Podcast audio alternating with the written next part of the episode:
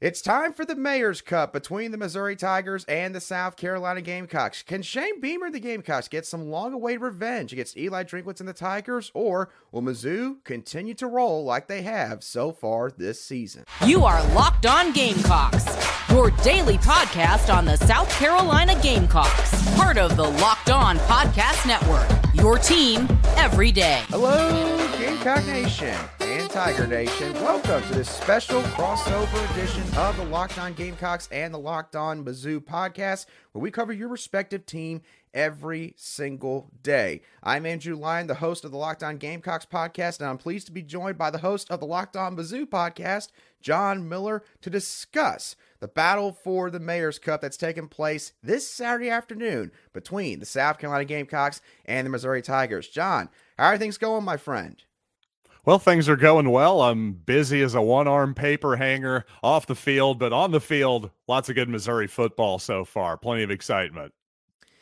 Yeah, and of course, John, we're already halfway through the 2023 football season. I think that you and I can both agree that whether our seasons were going good or bad, it's always nice to be able to say that we've got college football games coming up on Saturday. And this has been a close one between both these teams for several years now. So who knows? We could be in for another close battle on Saturday. But, John, before we get into today's show, want to let everyone know that's listening or watching the show that this episode is brought to you by Prize Picks. Go to prizepicks.com slash college and use code college for a first deposit match up to $100. Daily fantasy sports made easy. John, the thing that sticks out to me when I originally look at this matchup is the star power that both of these teams' offenses have. We might be seeing two of the best quarterback wide receiver duos in all of college football taking the field on Saturday afternoon. For South Carolina, of course, you got Spencer Rattler and wide receiver Xavier Legette. And then for the Tigers, you got quarterback Brady Cook and wide receiver Luther Burden III who've just been lighting teams up so far this season. Both of these duos have. But, John, I want to ask you specifically about Brady Cook. This is a guy that you've been backing for a very long time now on your show. When I put you on the spot back in the summer and said, Who's going to be the starter this year? You said you thought it was going to be Brady Cook, and you thought that last year maybe he had an injury that sort of held him back from realizing his full potential. And so far this season, that definitely seems like it has been the case. Yeah, for sure. I, I just think Brady Cook number one, obviously, he did have a serious labrum injury last year in week two that he was able to gut through, play through for the rest of the season. I think it was pretty clear that that limited him to some extent. It definitely did at the time of the injury. Impressive that he was able to play through that. I think a lot of it, though, one season under his belt as a starter, learning how to just manage through a season, be the leader of the team. I think experience at that position means everything. I just talked to Brian Smith, my previous episode, about this very topic. And to be honest, I think that's the biggest difference because I don't notice a gigantic difference in, say, Brady Cook's arm strength. I think he worked on his mechanics a lot this summer after he recovered from his injury, of course. And I'm sure that's helped a lot. What I'm seeing on film is just a guy who's throwing the ball with more anticipation and more confidence. I just think he's processing things much more quickly than he did last season. Yeah, for sure. And, you know, when you look at both of these quarterbacks, you could say that both of these guys had taken significant strides. For South Carolina side, things with Spencer Rattler, he didn't necessarily have an injury that sort of held him back in the 2022 season, but as Gamecock fans would be quick to tell you, um, there was questionable play calling, questionable coaching, questionable management overall with this offense. A lot of comprehensive verbiage, a lot of personnel packages. Basically, just seemed like the playbook was a bit too deep for a college football team. Dowell Loggains has come in and he's changed all that. He's sort of streamlined this offense. And Spencer Rattler, he's also worked really hard to try and improve in certain areas. He's much better with his pocket navigation. That was something that when he got to Columbia, he struggled mightily in, not knowing sort of when it's time to leave the pocket, not knowing how to work his way up in the pocket. He's gotten much better at all that. He's gotten better at trusting that everything around him is going to work out, even though at plenty of junctures so far this season. That hasn't always been the case with his offensive line and a lack of a run game and uh, wide receiver court the last couple weeks has had some trouble getting some separation. So Spencer Rattler, he has been the show for South Carolina on offense, and he's had a great wide receiver to throw to as well in Xavier Legette, a guy that coming into this season I think had around 400 or so career receiving yards in the past four seasons combined. And this year, Xavier Legette, he actually just it was just announced that he is a midseason second team All American, I believe, according to the Associated Press and their voting system. So Xavier Legette has been a big time part of this offense, and I know that Luther Burden has been a big time piece for the Missouri Tigers offense. What all has happened with him this offseason? What changes have you seen that sort of allowed Luther Burden to take that next step as a superstar wide receiver for the Tigers? Well, like with Brady Cook, experience matters a lot at that position too. Burden, excuse me, just a, a true freshman last season for the Tigers. But what you have seen is he's changed his role a lot this season. He was an outside receiver last season. A lot of times when they'd throw the ball down the field to him, was a lot of sort of jump ball, boundary type throws that wasn't necessarily the best use of his skill sets. Now, what you're seeing with his move into the slot, you're seeing a guy who is not really your traditional slot wide wide receiver. You know, don't think of Wes Welker or or somebody like that. Think of somebody who's more explosive and can do a ton of damage with yards after the catch. That's who Luther Burden has been so far this season, and I, would say he's been as good a receiver as there's been in the country. I'm actually curious from from your perspective, what's been the difference between this version of Xavier Legette and the previous version? Well, John, the, the biggest change that I've noticed this season is that Xavier Legette has become a receiver that has reliable hands, that you could just, Uh, like you kind of mentioned with jump balls to Luther Burden, Xavier Legette's kind of the opposite. He plays outside near the boundary, near the sideline, and he's a guy that, you know, Spencer Rattler, he's got full confidence in just kind of throwing up a wing and a prayer or 50 50 ball at times and just letting his guy go up there and get it. And in the past, Xavier Legette was a receiver that struggled even just making the simplest of catches, but he worked really hard on that this offseason. According to wide receivers coach Justin Stepp from South Carolina, he spent a ton of time getting extra work after practices on the football field this past offseason. And all that has sort of culminated into Xavier Legette just finally seeing the light come on and putting it all together. And I think that the thing that some fans forget, John, is that, you know, sometimes you know, I get that these guys come in, they have a ton of hype, kind of like a Luther Burden it was a five star prospect. Xavier Legette was a four star prospect from the state of South Carolina, but it doesn't just always click immediately for one reason or another. Sometimes it takes a while for these guys to just get adjusted. And so it is great to see sort of the stories that are unfolding with both of these guys who are for sure going to be playing on Sundays, I think, for a very, very long time once their playing days are over at the collegiate level. But while things have been going pretty good for both of these teams' offenses, admittedly, both these teams' defenses have left a little bit to be desired. What all has happened regarding the unit for South Carolina and for the Tigers as well? John and I are going to dive into that in just a few moments right here on Locked On Gamecocks and Locked On Mizzou.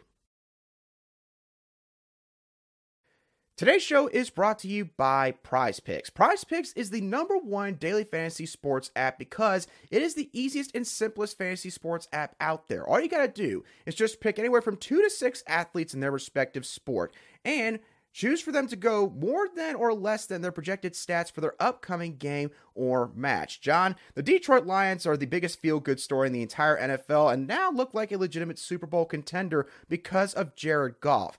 And Prize Picks has set his projected stats at 243.5 passing yards for their upcoming matchup against the Baltimore Ravens. I think that Jared Goff's going to throw for more than 243.5 passing yards against that Ravens defense. What do you think?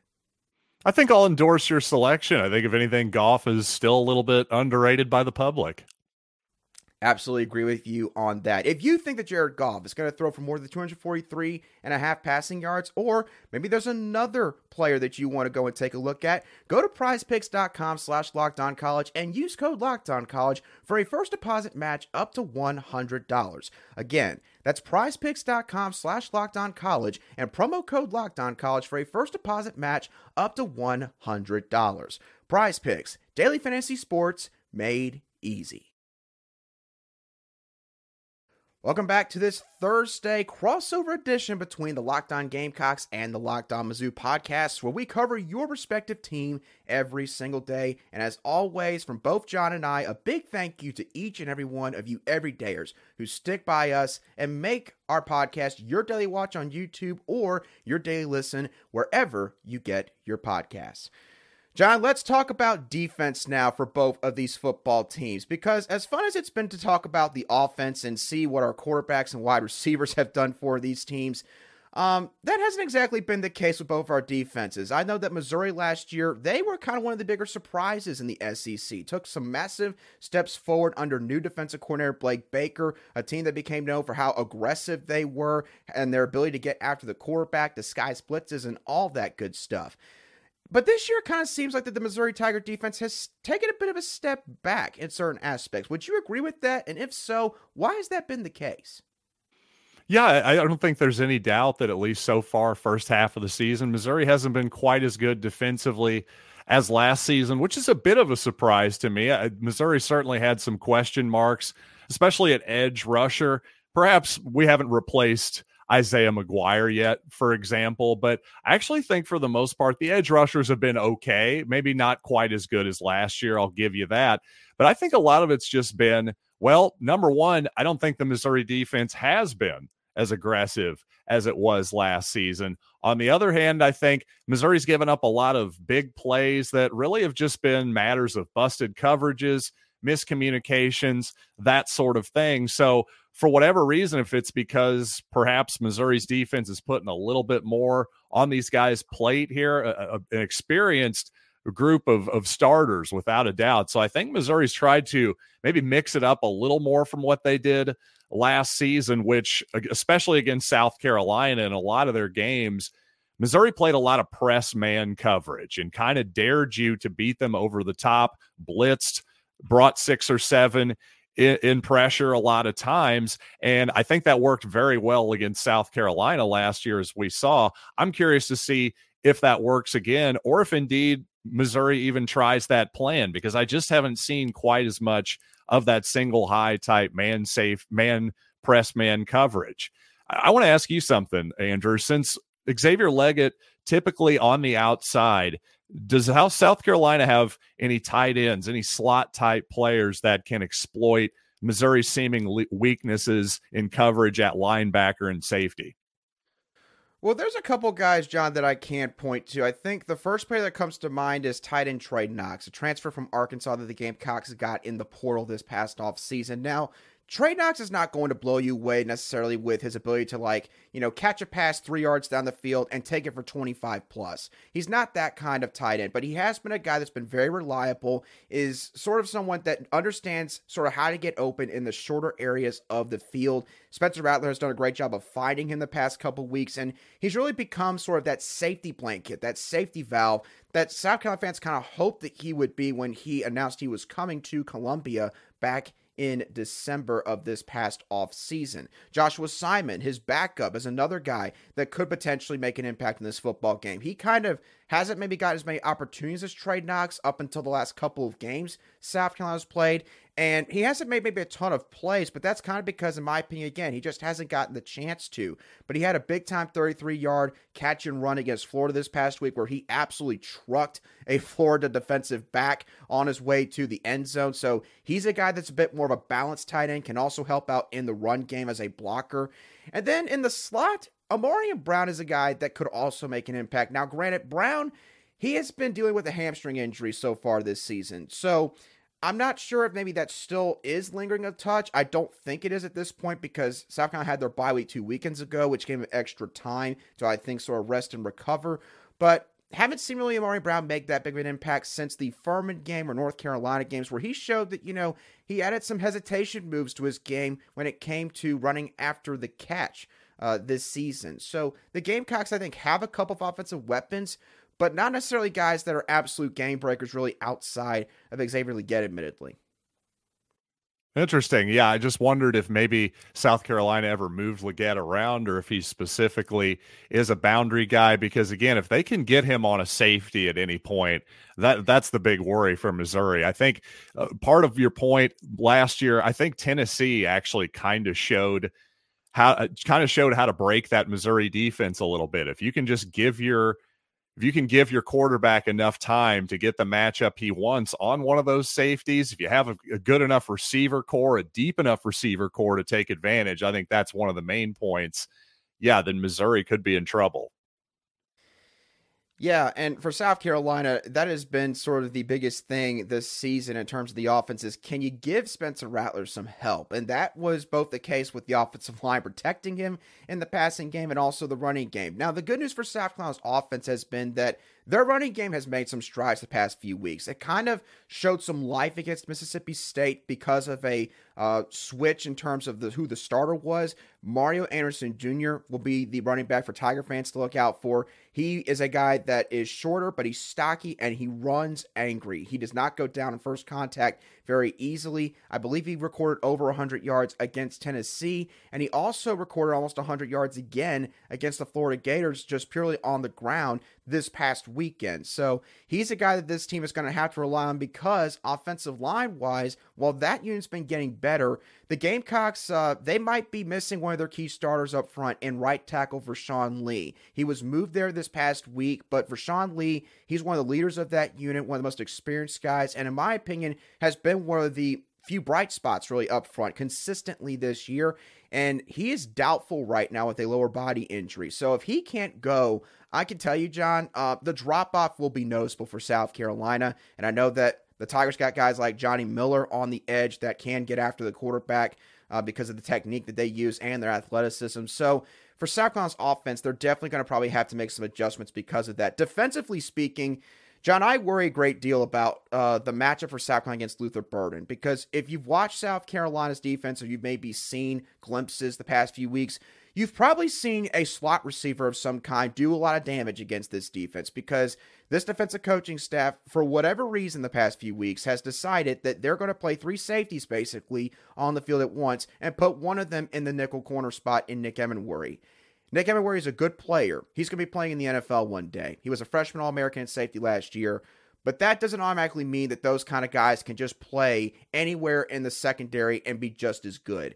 They've been finding out the hard way the past few weeks. Now, part of that's been because of injury, a couple guys getting dinged up there, but last weekend, I really don't know at this point why they've continued to do this. Ricky Pearsall at one point he just started getting open pretty much every other play. He ended up with over 160 receiving yards in this past weekend's game when South Carolina played the Florida Gators. So if the Gamecocks even dare try to do the same thing against Luther Burden, I made the joke, but I also kind of wasn't joking after the Florida game that if they do that against Luther Burden, the Tigers might as well open up the record books offensively and possibly put in a line and a potential number for him after Saturday's game because I I know Luther Burden's a great player.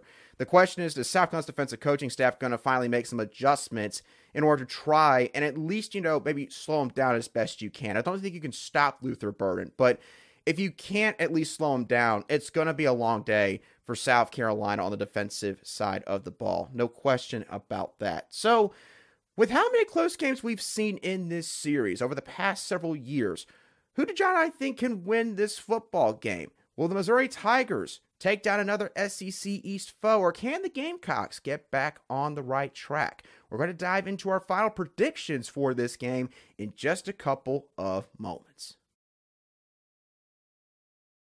Today's show was also brought to you by Jace Medical. Everyone should be empowered to care for themselves and their loved ones during the unexpected, and that's why Jace Medical offers the Jace case. The Jace case provides five life saving antibiotics for emergency use and gives you a peace of mind so that you're not just hoping that you have access to medication in an emergency. Jace Medical makes sure that you have the medication in hand. Jace Medical is simple. They handle everything from the online evaluation to licensed pharmacy medication delivery and ongoing consultation and care. Don't get caught unprepared. Save more than $360 by getting these life saving antibiotics with Jace Medical, plus an additional $20 off by using code LOCKEDON at checkout on jacemedical.com. That's J A S E medical.com, promo code locked Welcome back to today's crossover edition between the Locked On Gamecocks and the Locked On Mizzou podcast, where we cover your teams every single day in just 30 minutes. Alrighty, John, it's time to get into our final predictions for this edition of the Mayor's Cup, the Battle of the Mayor's Cup. What do you think is going to happen in this football game between the South Carolina Gamecocks and the Missouri Tigers? Well, for for those of you on YouTube, I'm I'm kind of chuckling right now because it just occurred to me that I cannot name the mayor of my own town, Columbia, Missouri, even though we have something called the Mayor's Cup. Can you do? How about Mayor of South Carolina? I'm going to put you on on the spot right now. Go. I know the last name's Rickerman. That's all I remember. Fantastic. We are on brand. We are the sports guys here. I love it. I love it so much. But you know what? When it comes to this this Mayor's Cup, this Missouri South Carolina football game, I, I, I'm kind of thinking it's going to be a little bit less high scoring than people are predicting. I think a lot of people underestimate Columbia, Missouri, Faurot Field as a home crowd when Missouri is actually good and rocking. And frankly, it, it, has been a while since the post Gary Pinkel era where you could truly say it. And again, Missouri lost to LSU it wasn't because the fans weren't into it. I, I just think it's going to be harder for South Carolina to score than maybe people think. And also, you know, Missouri's not going to score 35, 40 points every single week either. I do have Missouri winning this football game, but something more like 31 to 20 something like that. I'm thinking. I, I, hope it's that comfortable, honestly, because even though Missouri obviously a seven point favorite here over at FanDuel Sportsbook, I'm not looking past South Carolina whatsoever.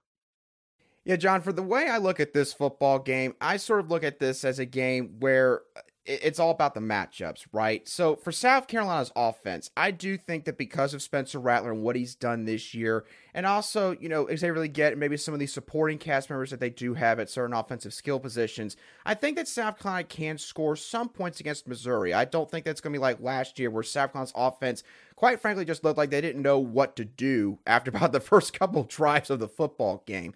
So I think that the Gamecocks are going to have some opportunities on that side of the ball. But defensively, I just worry about this matchup for the Gamecocks schematically speaking. I don't like the fact that when I watch Missouri's offense, I see a lot of horizontal and vertical play action concepts that they use. The Gamecocks have struggled mightily defending the play action the past few weeks, especially against Mississippi State, who ran a lot of vertical play action, and Florida, who runs a lot of horizontal play action concepts. Because South Carolina's linebackers, quite frankly, they're just not good enough going sideline to sideline, trying to chase down any running backs or tailbacks, excuse me, any running backs or tight ends that are being used in the play action game. I also know that Missouri likes to use a lot of motion to try to get themselves the right matchup or maybe see just what South Carolina is doing in terms of coverage.